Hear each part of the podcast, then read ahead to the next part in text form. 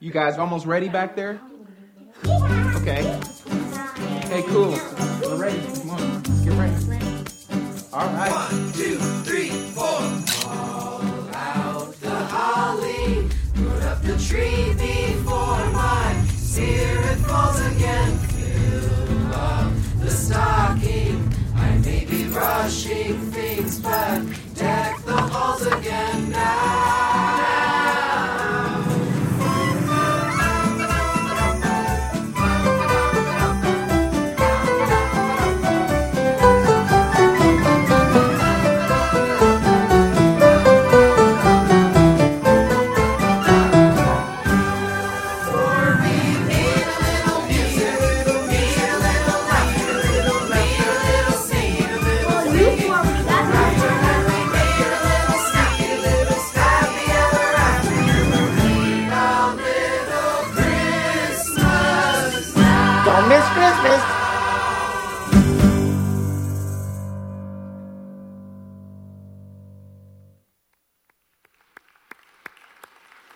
Well, Merry Christmas.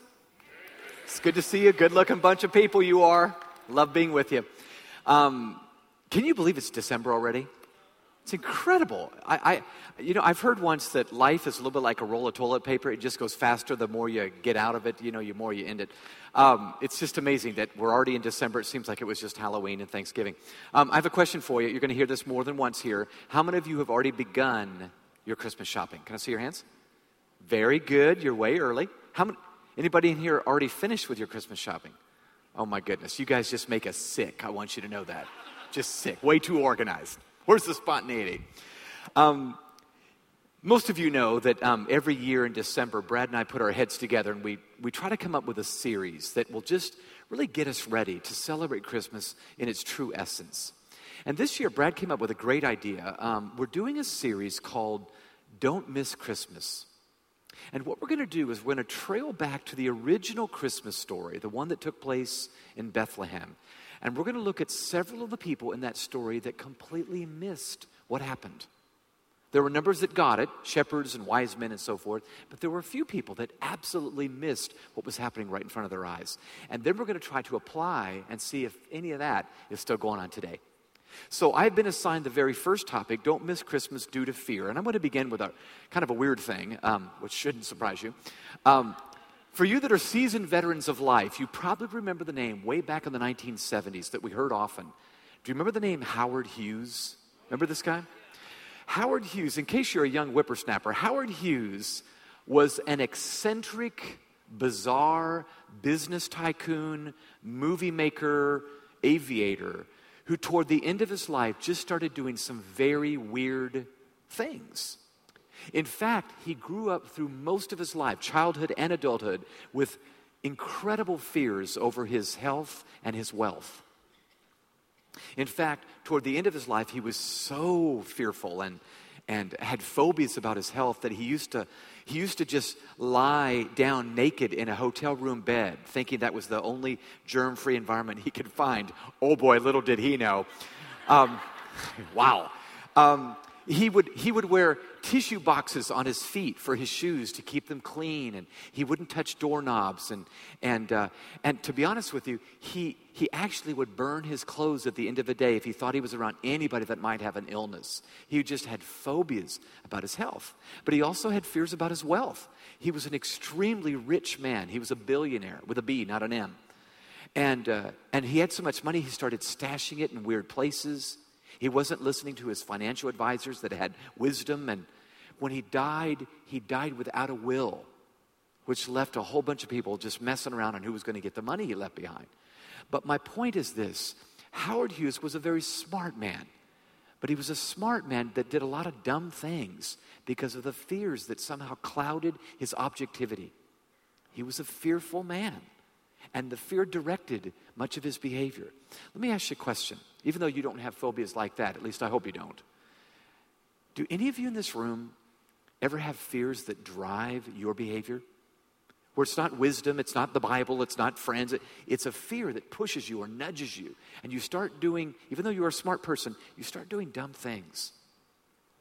I believe that our eyes being open to this truth we're going to talk about today could completely change not only the way we experience holidays, but life itself. I love the cute story of the little boy who, whose dog just had a litter of puppies.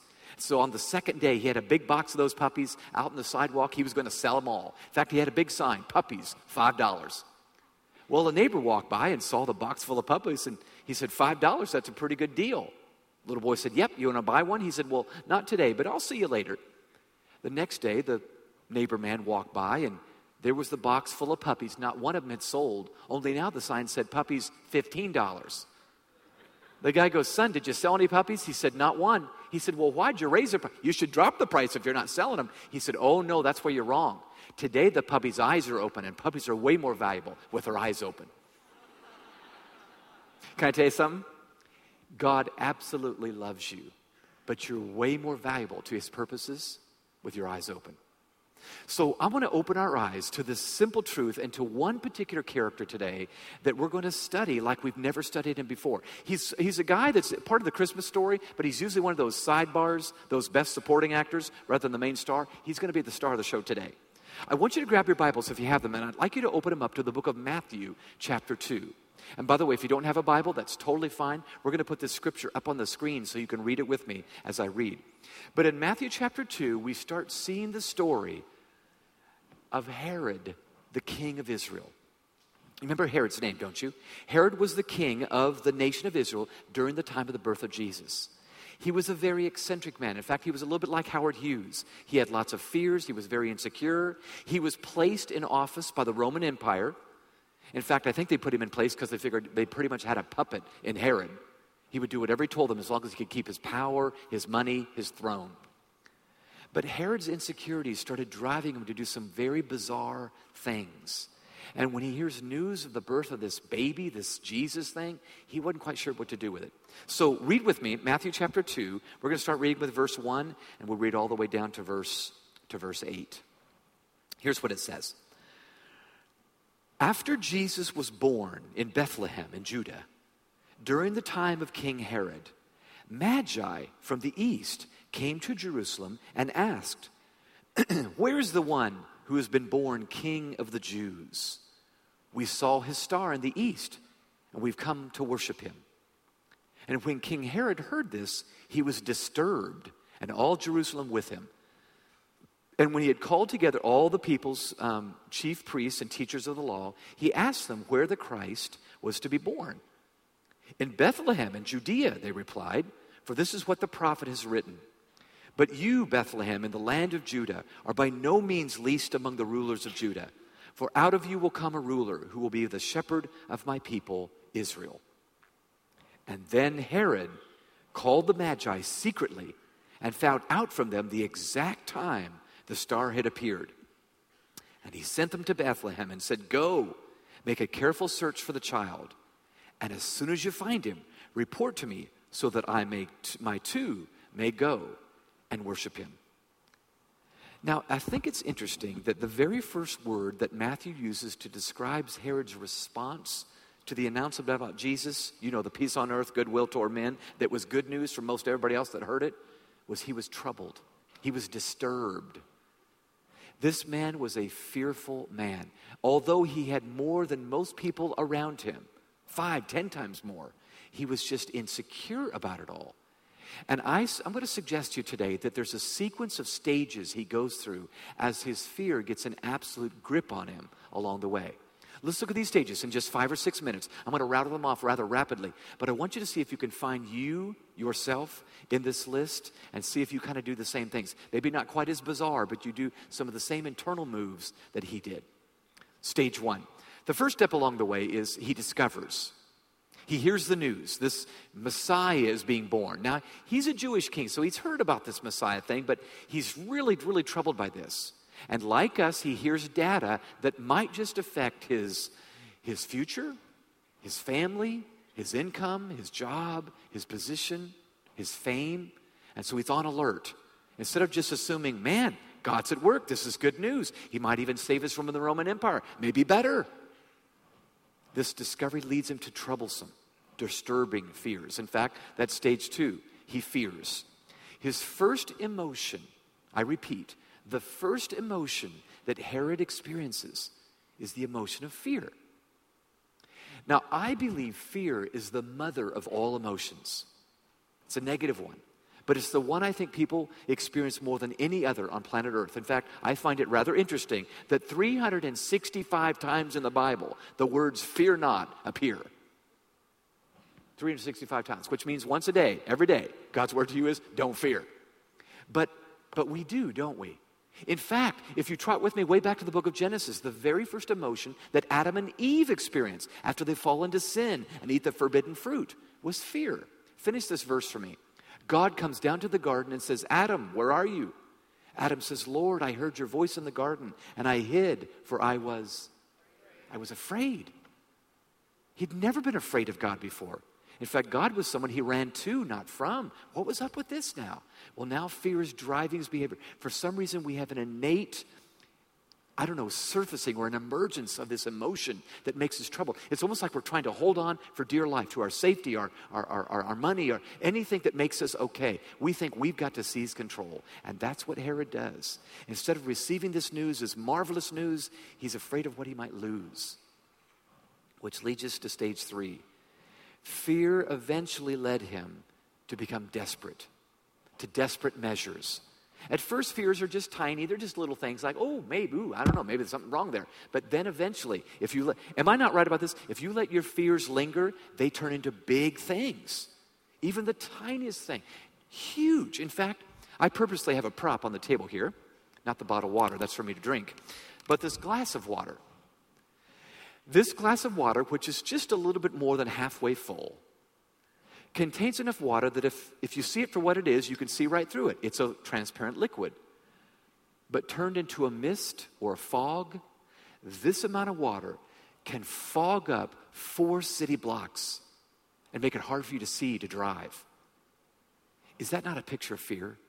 Fear fogs our ability to see things clearly and think objectively. And even though it's just a little bit, in fact, you can see right through it if you can see for what it is, but turned into a, a mist. It's just, ah, can't see, can't see. And even though it's a straight road and you should be able to make it, we think it's a curvy road. It's probably got speed bumps. There's maybe a rock in the road. I might die.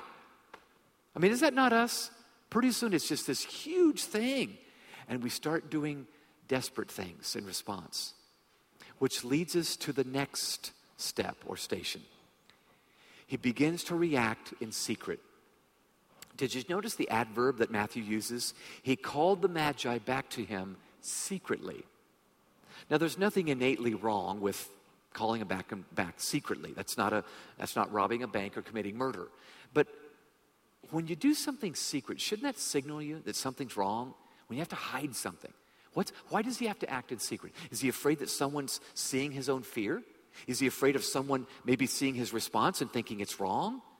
Is he afraid of others might knowing something that he doesn't know? What's, why act in secret? In fact, let me just illustrate my point to you. How many of you in this room today are parents? Parents, raise your hand real quick, okay? Am I not right? When your children start doing something in secret, you immediately are alerted, aren't you? What are you hiding? What are you hiding? True? It's just because we, it's a human nature thing. Eh, why can't you do it out in the open? If it's okay, why can't you do it out in the open? Well, Herod's feeling and acting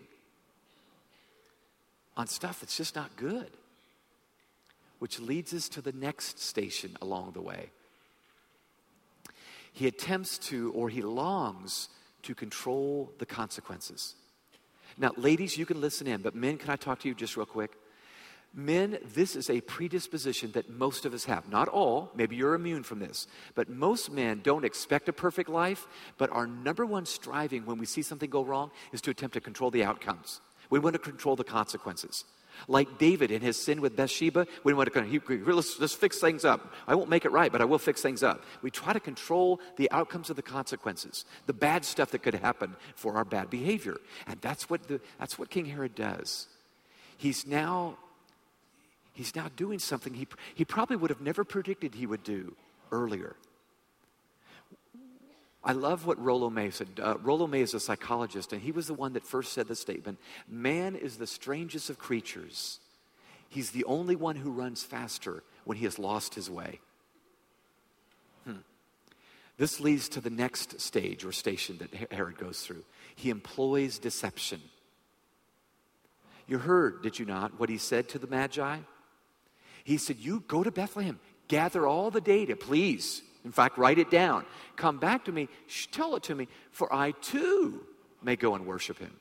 You and I both know Herod had no intentions of going to worship Jesus. In fact, quite the opposite. He wants to assassinate him.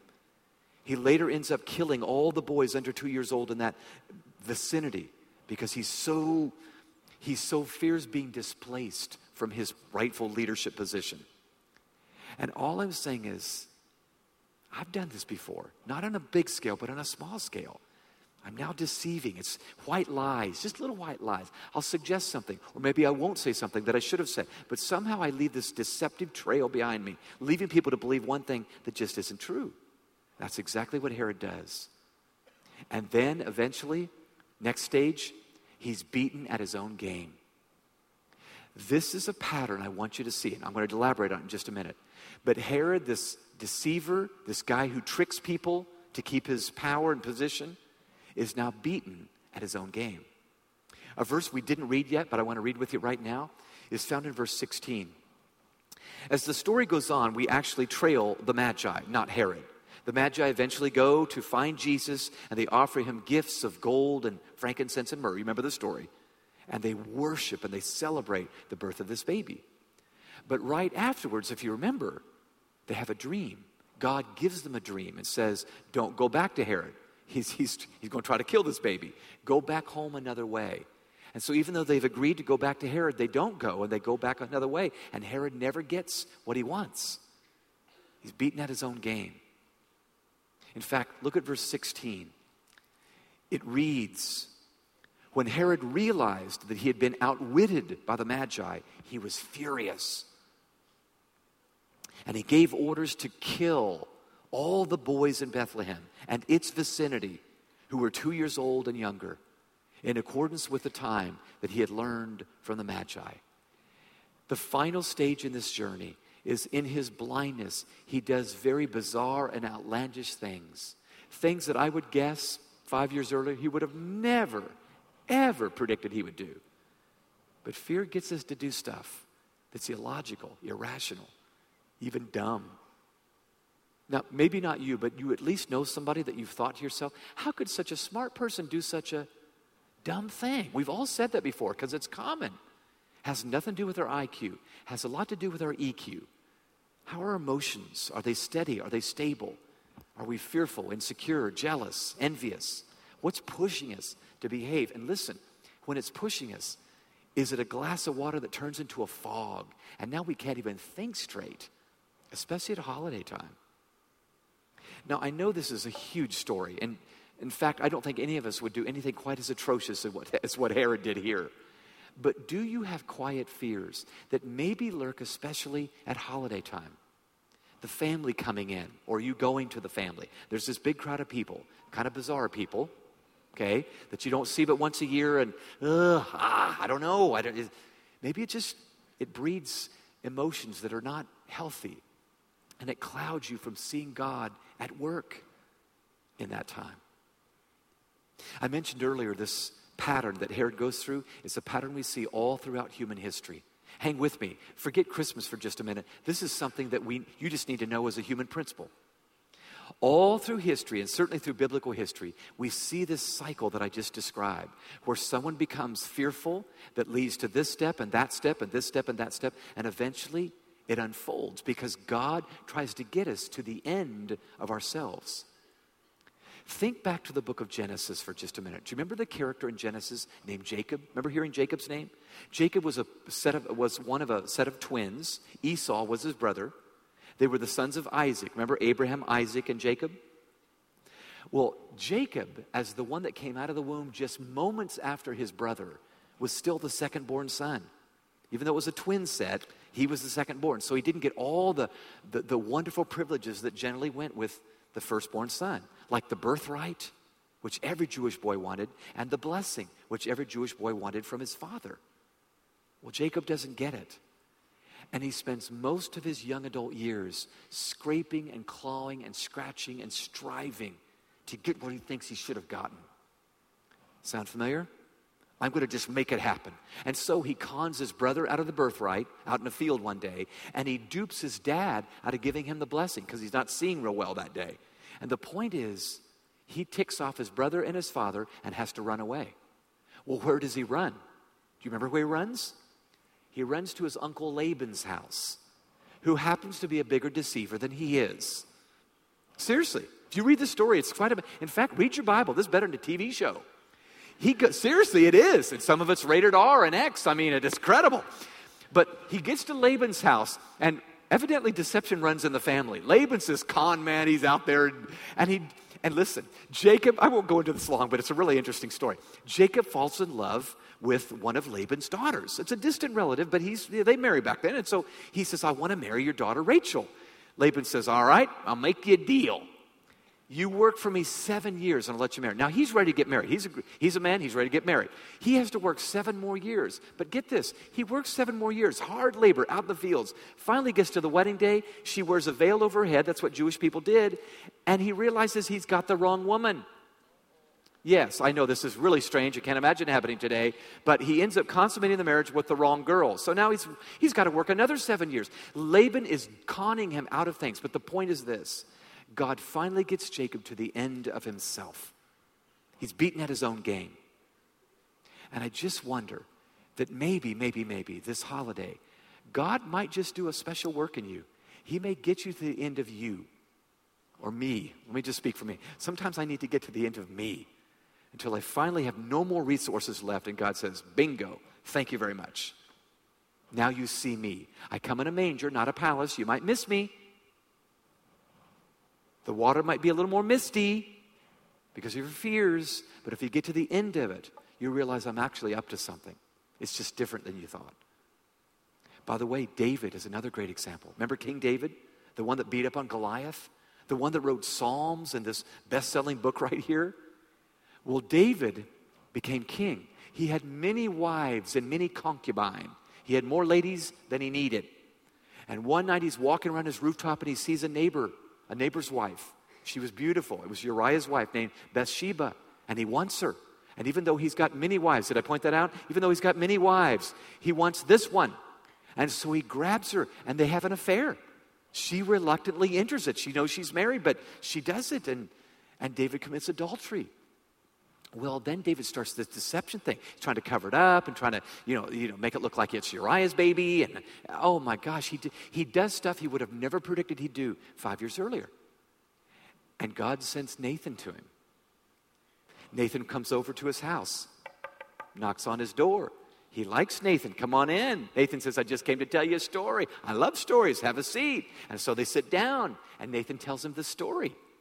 He says, David, there was a rich man who had a huge flock of sheep, more sheep than he could count. And one day he was in the mood for a leg of lamb for dinner that night. And he looked over at his neighbor's house, and his neighbor had one lamb, but he thought, Ooh, I want that one. And he grabbed the one lamb his neighbor had, and he ate it for dinner. He said, David, what do you think ought to be done with that man? And David said, Well, dude, you ought to kill him. And Nathan said, David, this is a true story. It's you. And suddenly, David, in a revelatory sort of way, has the light bulb go on and he's thrown to his knees. But the point was, God has to send to Nathan, he has to send to Laban, he has to send somebody to beat you at your own game. Interesting, isn't it? We're just sometimes we're just wingnut foul tip boneheads, aren't we? You can write that down. That's good. That's truth. Okay. Now, in this pattern, let me tell you what I see. I'm going to draw tie a ribbon around this, and I'm going to go to some solutions here. I have found in my own life that fear leads to narcissism, and narcissism leads to more fear. You all know what narcissism is, don't you? To, to be narcissistic means to be completely absorbed with myself. It's self adoration, if you will. Okay? People that love the mirror, all right? When I am fearful, I tend to start getting preoccupied. I want to make sure I keep everything I deserve and nobody gets in my way and I look out for number one and all those things that we talk about. When I'm narcissistic, I start to be a fearful person. But watch this when I'm a fearful person, I just become even more self absorbed. Self absorption is on the rise today in America. You know that, don't you? The University of Michigan, not very far from here, has been doing a study in their sociology department. They tell us that college students today are 40% less empathetic, more narcissistic than just 10 years ago. It's on the rise everywhere. And I think it's just because we think, well, doggone it, nobody's going to look out for me. I got to look out for me. And God says, well, that may be true humanly, but I'm here and I'm bigger than you. You can write that one down too. So, so what do we do about all this? What do we do this with this tendency to be fearful and insecure, and it leads to these silly things that we do and caught up in ourselves and missing Christmas for what it is? Well, I'm going to suggest that we can look at another set of leaders that were also in this story that are a contrast to Herod. Did it ever dawn on you that Herod was a leader who discovered the news and starts this trail of fear? But the Magi were also leaders who responded very differently. In fact, you know what Magi are, don't you? They were actually leaders of leaders. The Magi were the leaders that the kings consulted for wisdom and science and astrology and medicine. I mean, they were the ones that really influenced the influencers. So the Magi could have been, they could have felt just as displaced, just as, oh my gosh, we're going to lose our, the Messiah, we got to kill him. But they didn't. In fact, they came ready to give, not take. They didn't want to wipe him out, they wanted to give him a platform. They follow the star. It's an incredibly different reaction. In fact, you don't need to write this down, but let's just look very quickly. I just want to give you words that describe how they responded to the news. They discover, just like Herod discovered, but they hope and they seek. They inquire and they listen. They pursue and they find. They celebrate and they give. And in the end, they gain insight and peace. There is no turmoil or disturbance ever once mentioned. Interesting. These magi had the same opportunity to see it the way Herod saw it, and they didn't. They came with a different perspective, completely different perspective. And that first Christmas, they didn't miss it. Herod missed it. Herod could have been written up in a totally different way as the king during that time that paved the way and put up billboards and radio broadcasts about the Messiah. But he didn't. So, so I want to ask an age old question.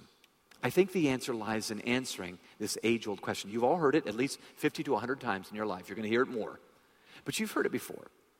The question is Is this glass half full or half empty? You've all heard this question, right, before? Okay? And people have tried to answer it, well, it's half empty or it's half full. It depends on society. It depends on, you know, whatever, whatever, whatever. I tell you what, I think I know the answer. I'm not really wise. I've been called a wise guy, but I'm not really wise.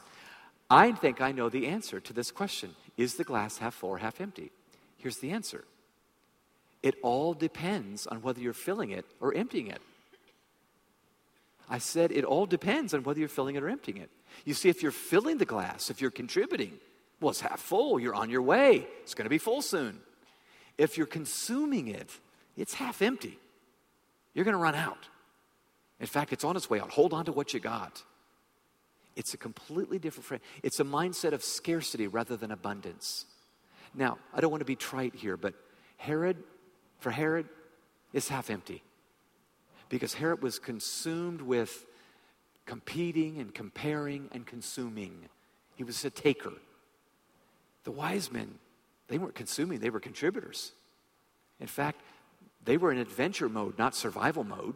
And they're out there exploring and riding their camels for miles from modern day Iran to modern day Israel in Bethlehem. It's, that's an incredible ride. But they're coming to give and to, to celebrate. And, and so I guess I'm asking you right now if we're going to beat this fear thing, especially in the holidays, are you willing to make the glass half full because you're filler? You're a filler, not an emptier. I don't know about you, but I tend to be given to myself, left to myself, and without this wonderful Bible, a selfish, self absorbed person. I think we come by it honestly. I think it's in our genes. It's called sin. But if we'll get in the right frame of mind, we can approach even this holiday season with a totally different mindset. It's not just enduring all the festivities with all these people and all this noise and all this clutter, all this wrapping paper.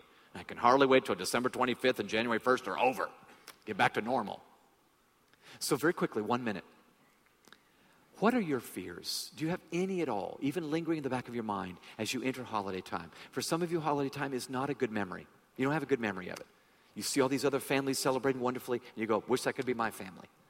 For some of you, the fear is just being around all the people, period. For some of you, it's a little more tangible. Your fear is you know these people and you know there's always conflict when this one gets with that one and who gets with that one. And you, you fear the conflict that's going to come up. You just know there's this awkward moment when somebody said something and it's just weird and now it's just off and now it doesn't feel like Christmas anymore. For some of you ladies, it might be something simple like, I don't know if they're going to enjoy the food, or I don't know if I got the right gifts. Oh my gosh, what if they return them? And for others of you, it's much larger. You fear you fear what's coming after Christmas. You fear this next year, that you might lose your job or lose your something, whatever it is. But your fear keeps you from seeing Christmas and experiencing Christmas and all that God wants because you're so afraid of what's coming next year. I don't know what it is, but I know, humanly speaking, we have a tendency to do what Herod did, even with our tiny fears. And the glass of water fogs four city blocks, and we can't see very well. And God's saying, Hello, hello, I'm here. And we can't see Him. We're so caught up in us and our empty, or at least half empty, glass. I'd like to put your finger, I'd like you to put your finger on that fear. And in just a minute, we're going to pray. And I want us to just allow God to do whatever He needs to do and wants to do, not only at Christmas, but to start a whole new journey for you that's fear free. Let me, here's how I want to close. There's a great, great Christmas story that's been told for years, but I don't think I've told you for many years. Um, a church, not unlike Northridge, was putting on a Christmas play, and lots of kids were going to have parts in this Christmas play. And one girl, we're going to call her Chelsea, wanted the key. She not only wanted to be in the play, she wanted to have the major role of playing Mary. She wanted to be the star, the spotlight, the cute boy that played Joseph. Everything was looking really good.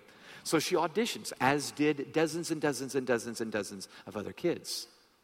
Well, at the end of the auditions, not only did Chelsea not get the part of Mary, the starring role, she didn't get any part. The director very gently and graciously said, Chelsea, you've been in so many plays in the past. We have some new kids here. I thought you would understand. Could you help me backstage? Backstage. I don't want to work backstage. Well, just, I need someone. I need someone like you that's responsible. Can you be our prop person backstage and just bring out the props as we need them in the show?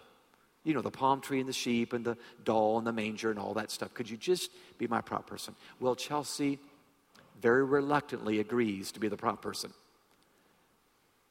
But if you know kids, you know it wasn't going well backstage. She was sulking, she was mad, feelings were hurt. She was lost in herself. And so she managed to get the palm tree out. It wobbled, but she got it out. But on the cue where the spotlight was on stage right and the wise men were coming in, and the spotlight was down center stage, she was supposed to tiptoe out in her black outfit, lie the doll baby in the manger that would play the part of Jesus, and then tiptoe out inconspicuously and not be noticed. Well, the spotlight comes up, and Chelsea has failed to bring the baby out. It's an empty manger. Well, you hear some gasps in the audience, and then you hear some chuckles from the kids that realize this is wrong, this is wrong, you know. And Chelsea ends up being in the spotlight, but in every way she did not want. She has to walk out there. She's not supposed to be out there. She lies the baby in the manger, and then she kind of tiptoes out, wishing, you know, don't mind the man behind the curtain, you know, that sort of thing. Well, the show ends up finishing, and the director hands a wonderful, beautiful rose to all the actors and bids them farewell. And she waited to give Chelsea her rose until the very end. Chelsea did not want an encounter with this director. Even though she was full of grace, she knew they were going to have a little showdown, little, little come to Jesus meeting afterwards. Well, the director very gently said, Before I hand you your rose, Chelsea, I just have a couple of questions I want to ask you. Chelsea said, What? She said, Well, I just want to know what happened? Why, why didn't you bring the, the doll out for the manger? Well, Chelsea tries to hide behind, well, I was busy or I forgot. The director said, You weren't busy and you didn't forget. Keep going. And she finally nudges her emotionally until finally this girl is willing to admit, I guess I was caught up in myself. And then the director said, Ah, and what happened when you get caught up in yourself? I forgot to take the doll out. Well, wait, wait, wait, wait, wait. Who did the doll represent? And finally she got it. I guess I guess I left out Jesus, didn't I? Bingo. And adults, I know this is a children's story, but hear me please. Do we not have the same problem? We get so caught up in all the stuff about us. And God's saying, hello. And we leave him out. And we get through another season. And he was something on a poster or maybe in a production here. But that's it. So I want to pray. First of all, I want to pray for all of you that God somehow uses this simple, simple talk to be a reminder for you this season. And that you're able to put your finger on what it is that might block you from seeing and encountering Him. But secondly, we have people who come every weekend that, that maybe have come to church for the first time in a long time, or maybe you've never been in church, or maybe Maybe you've been in church a long time, but you've never, you've never stepped over that line of faith and said, I want to personally invite Jesus into my life to be my personal Lord and Savior. If you've never done that, I want to pray for you. What a great time this would be, this holiday season, the birth of Jesus, to seal that deal and just say, God, I want to know that I belong to you. I want to know if I died today, I would go to heaven. If that's you, in just a minute, after my first prayer, I'm going to pray for you. Let's pray. Father, we just stop right now, and at the end, we just say, please open our eyes. We know we're much more valuable when our eyes are open. Help us, God, to put our finger on those things that would prevent us from experiencing you, from seeing you at work, from encountering you afresh this Christmas. Lord, help us to see what our fears are that prevent us from seeing you. Bring this back to our remembrance, even on December 25th, as we celebrate. Now, with your heads bowed, I want to pray for those of you here today that would love to maybe take that step and invite Christ into your life.